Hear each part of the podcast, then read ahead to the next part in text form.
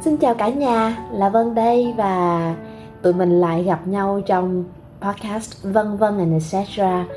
Là một chuỗi những câu chuyện theo kiểu audio blog cá nhân của mình Và cũng mất một đoạn thời gian dài thì mình mới có chút rảnh rỗi hay thực sự là nói đúng hơn là vượt qua cơn lười biếng và có nhiều cảm hứng để quay lại nội dung trên podcast ở giữa những ngày cuối năm quay cuồng với kế hoạch nè với số với giải pháp mình nghĩ là hay là mình làm cái gì đó cho vui vẻ nhẹ nhõm.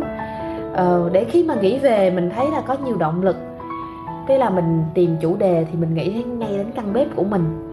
Thì thật ra là đích thị là nơi này là nơi mà trong suốt 7 tháng nghỉ dịch vừa qua và chủ yếu là work from home thì góc bếp là nơi mà mình dành nhiều thời gian nhất sau cái chỗ ngồi làm việc thôi. Và mỗi ngày từ đây mình có nhiều niềm vui nho nhỏ cho bản thân cho gia đình và vài người thân thiết xung quanh. Ai đã thân với mình thì cũng biết là mình rất là mê ăn uống và rồi trộm vía là cũng khá tốt bụng ít có bị dị ứng và có thể thử vô số nhiều loại thức ăn khác nhau.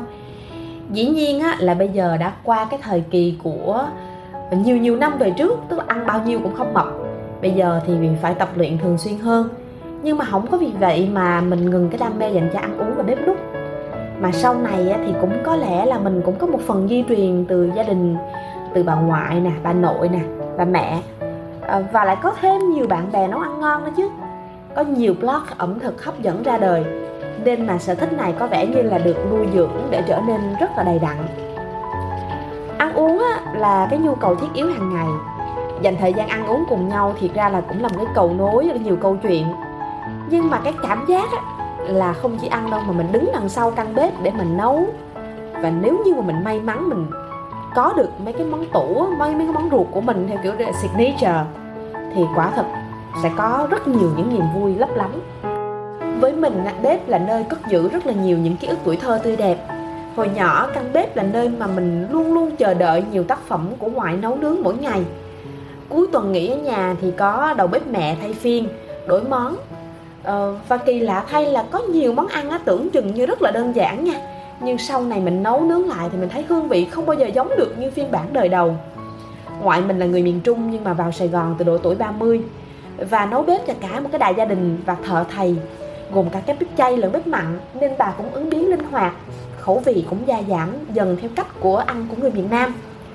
Hồi nhỏ ờ, mình mê tít cái việc mà theo ngoại ra chợ lần nào á, mua đồ nấu ăn cho gia đình xong á, ngoại cũng gói ghém thêm một tí xíu chè bánh cho mình. Là đứa cháu duy nhất của ngoại. Mà lúc nhỏ thì gầy tông nên lúc nào mình cũng được ưu tiên thực đơn toàn những món yêu thích. Bây giờ mà kể lại danh mục những món ăn ngoại nấu thì chắc là nhiều lắm. Nhưng mà có nhiều món thì là phải nói rằng là khi mà ngoại yếu mất đi á, thì món ăn nó cũng thất truyền theo. Như kiểu là chả cá rựa nè phi lê cá cờ kho cà ri canh bún nấu mướp với thịt bò um, gỏi su su mắm thái chay bì cuốn chay. Um, thực sự là mình thấy rằng là có nhiều món không có tiệm nào bán hết á. Có thể là trong quá trình nấu nướng mà ngoại tự sáng tạo ra hoặc như thế nào đó mình cũng không rõ nữa. Nhưng cái món ăn á nó gói tròn một cái hình ảnh rất là ấm áp của mình trong những năm tháng ấu thơ.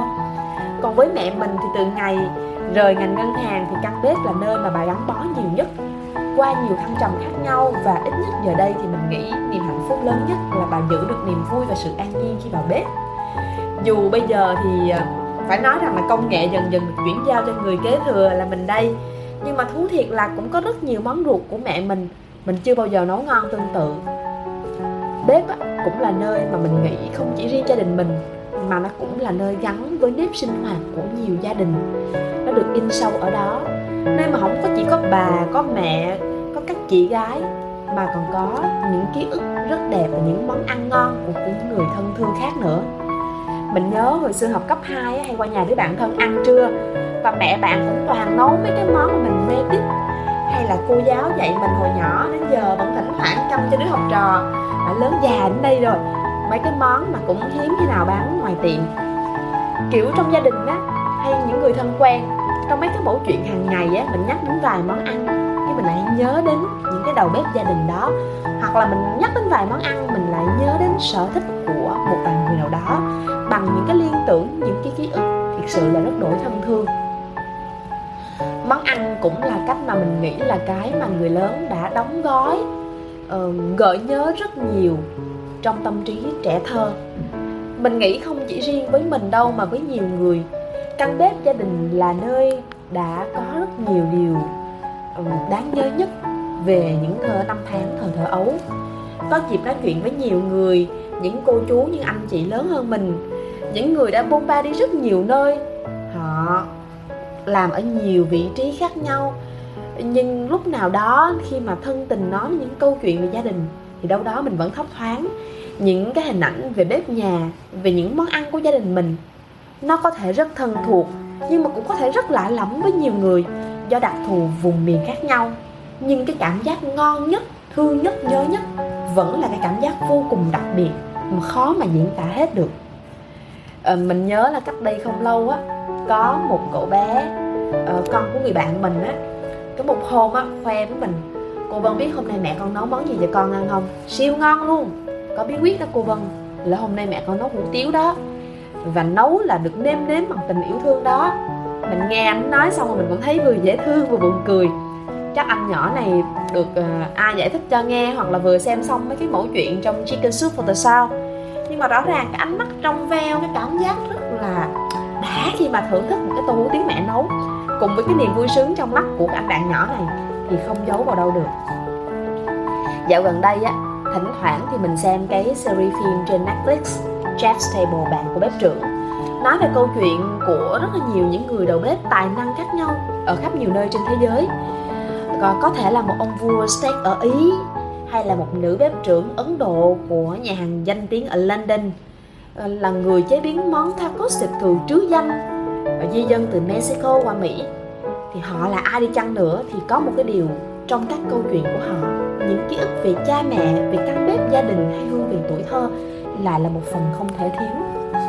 Mình nghĩ có một điều thú vị nữa, bếp là nơi gần như là chuyển hóa tình yêu thành những bữa ăn mình đã thực sự chứng kiến biết bao nhiêu người trong gia đình của mình cũng có, bạn bè cũng có. Bỗng nhiên hóa thành những đầu bếp gia đình thượng hạng. Cũng có khi là do hoàn cảnh đưa đẩy, nhưng mà lâu dần rồi lại thấy những cái bữa ngon cho cả nhà lại trở nên động lực lớn. Hoặc là phát hiện được một cái năng khiếu tiềm tàng trong mình. Mình còn biết một cô gái là siêu tomboy, là một cây viết mà được rất nhiều bạn trẻ yêu mến. Hồi xưa biết cổ là chưa bao giờ thấy một cái niềm yêu thích gì về các cái khoản nữ công gia chánh ở cô này hết á bỗng một ngày á là mình biết cổ yêu, rồi cổ theo tiếng gọi tình yêu lập gia đình ở xa, sinh con ở tận nước mỹ. Vậy mà bây giờ là thành kiểu là chắc là bị thánh nấu nướng nhập á, nên nấu bao nhiêu món ăn, còn gia nhập hẳn một nhà hàng để làm bếp nữa chứ. Thật sự với mình thì mình nghĩ là ừ, không biết với mấy chị em khác như thế nào, nhưng với mình thì bếp giờ này thì cũng có thể gọi là một cái nơi mà thư giãn, sáng tạo và khám phá thêm vài cái công thức hay ho. Nói đến khâu này thì ờ, uh, rất là chuyện bánh trái thì cũng phải nói rằng là uh, lâu lâu mình post hình gọi là sống ảo những cái hình tác phẩm rất là đẹp rất là xinh tươi được mọi người khen ngợi. Nhưng thật ra là cái số lần mà ngậm ngùi chia tay các em bánh trái và sọt rác uh, ờ, nó cũng nhiều vô kể. Hoặc là cũng phải kiểu như là cố gắng vất vát ăn cái phần còn lại được một chút thôi. À, nhưng mà khi mà mình rèn luyện dần dần á khi mà chỉ cần có chút thành quả thôi cái cảm giác rất là sung sướng và nhất là khi mà thấy người thân của mình á được ăn uống ngon miệng gửi review tích cực cho mình thì thực sự là cũng rất là mãn nguyện. Nói về chuyện vào bếp á, thì ờ, có nhiều bạn sẽ hình dung sẽ là cảnh một cái người nội trợ mệt nhoài. Cái bếp hơi lộn xộn vô vàng thứ có người hỏi là sao mình siêng quá vậy ta? Hoặc là sao mà có nhiều thời gian vậy? Thật ra thì cũng không cần phải giải thích gì nhiều nhưng mà mình nghĩ là kiểu như mình yêu thích gì á, thì tự nhiên động lực nó tìm tới thôi.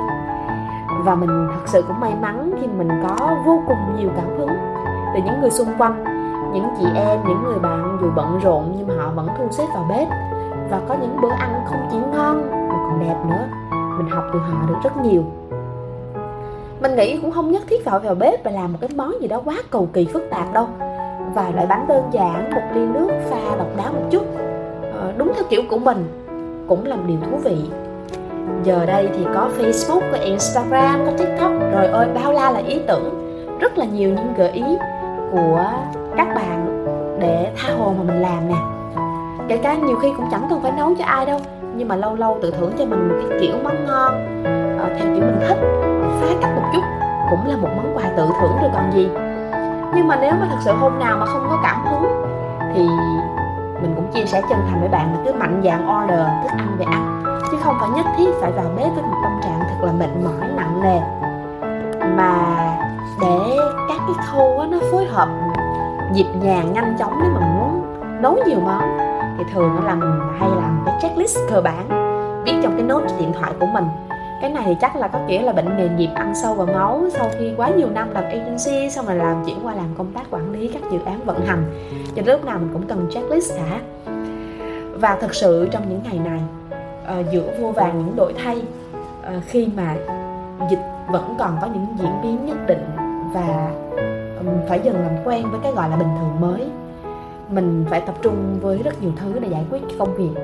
Thì quả thật căn bếp của mình chính là nơi mình tìm thấy rất là nhiều liệu pháp để cân bằng, để tập trung suy nghĩ. Là công thức bánh dành cho mùi cuối năm với hương vị hoa quả sấy nè, của hạt, của bơ, làm cho mình cảm thấy thật sự là dịu dàng. Và giống như cái cảm giác là mình dành cái chút ngọt ngào này để chuẩn bị gói lại năm cũ. Dù cho bất ý kiểu gì thì mình cũng phải gói lại một cách rất là yên ả, ngọt ngào để mở hành trang và đón năm mới dĩ nhiên là mỗi người có một sở thích khác nhau và có vô số cách để tìm thấy niềm vui và không nhất thiết là phải vào bếp. Và thời đại bây giờ các dịch vụ tiện lợi mọi thứ đều có thể đặt hàng nhanh chóng gọn tiện. Nhưng mà nếu thỉnh thoảng có cảm hứng thì bạn cũng đừng ngần ngại thử vào bếp nha. Biết đâu thì lại tìm thấy hoặc phát hiện một đam mê mới của mình. Ờ, nếu mà chưa yêu bếp thì cũng không sao cả nhưng mà như mình nói, nếu có một lần nào đó, một lần nào đó có cảm hứng vô bếp, thì đừng ngần ngại. Cứ thử đi. Biết đâu bạn lại tìm thấy những niềm vui nho nhỏ, rồi lúc nào đó cũng yêu nó đắm đuối. Và cũng như mình đó, biết đâu bạn cũng tìm thấy một cái liệu pháp giải tỏa được mọi áp lực trong những thời khắc vào bếp. Có dịp thì mình thử nha.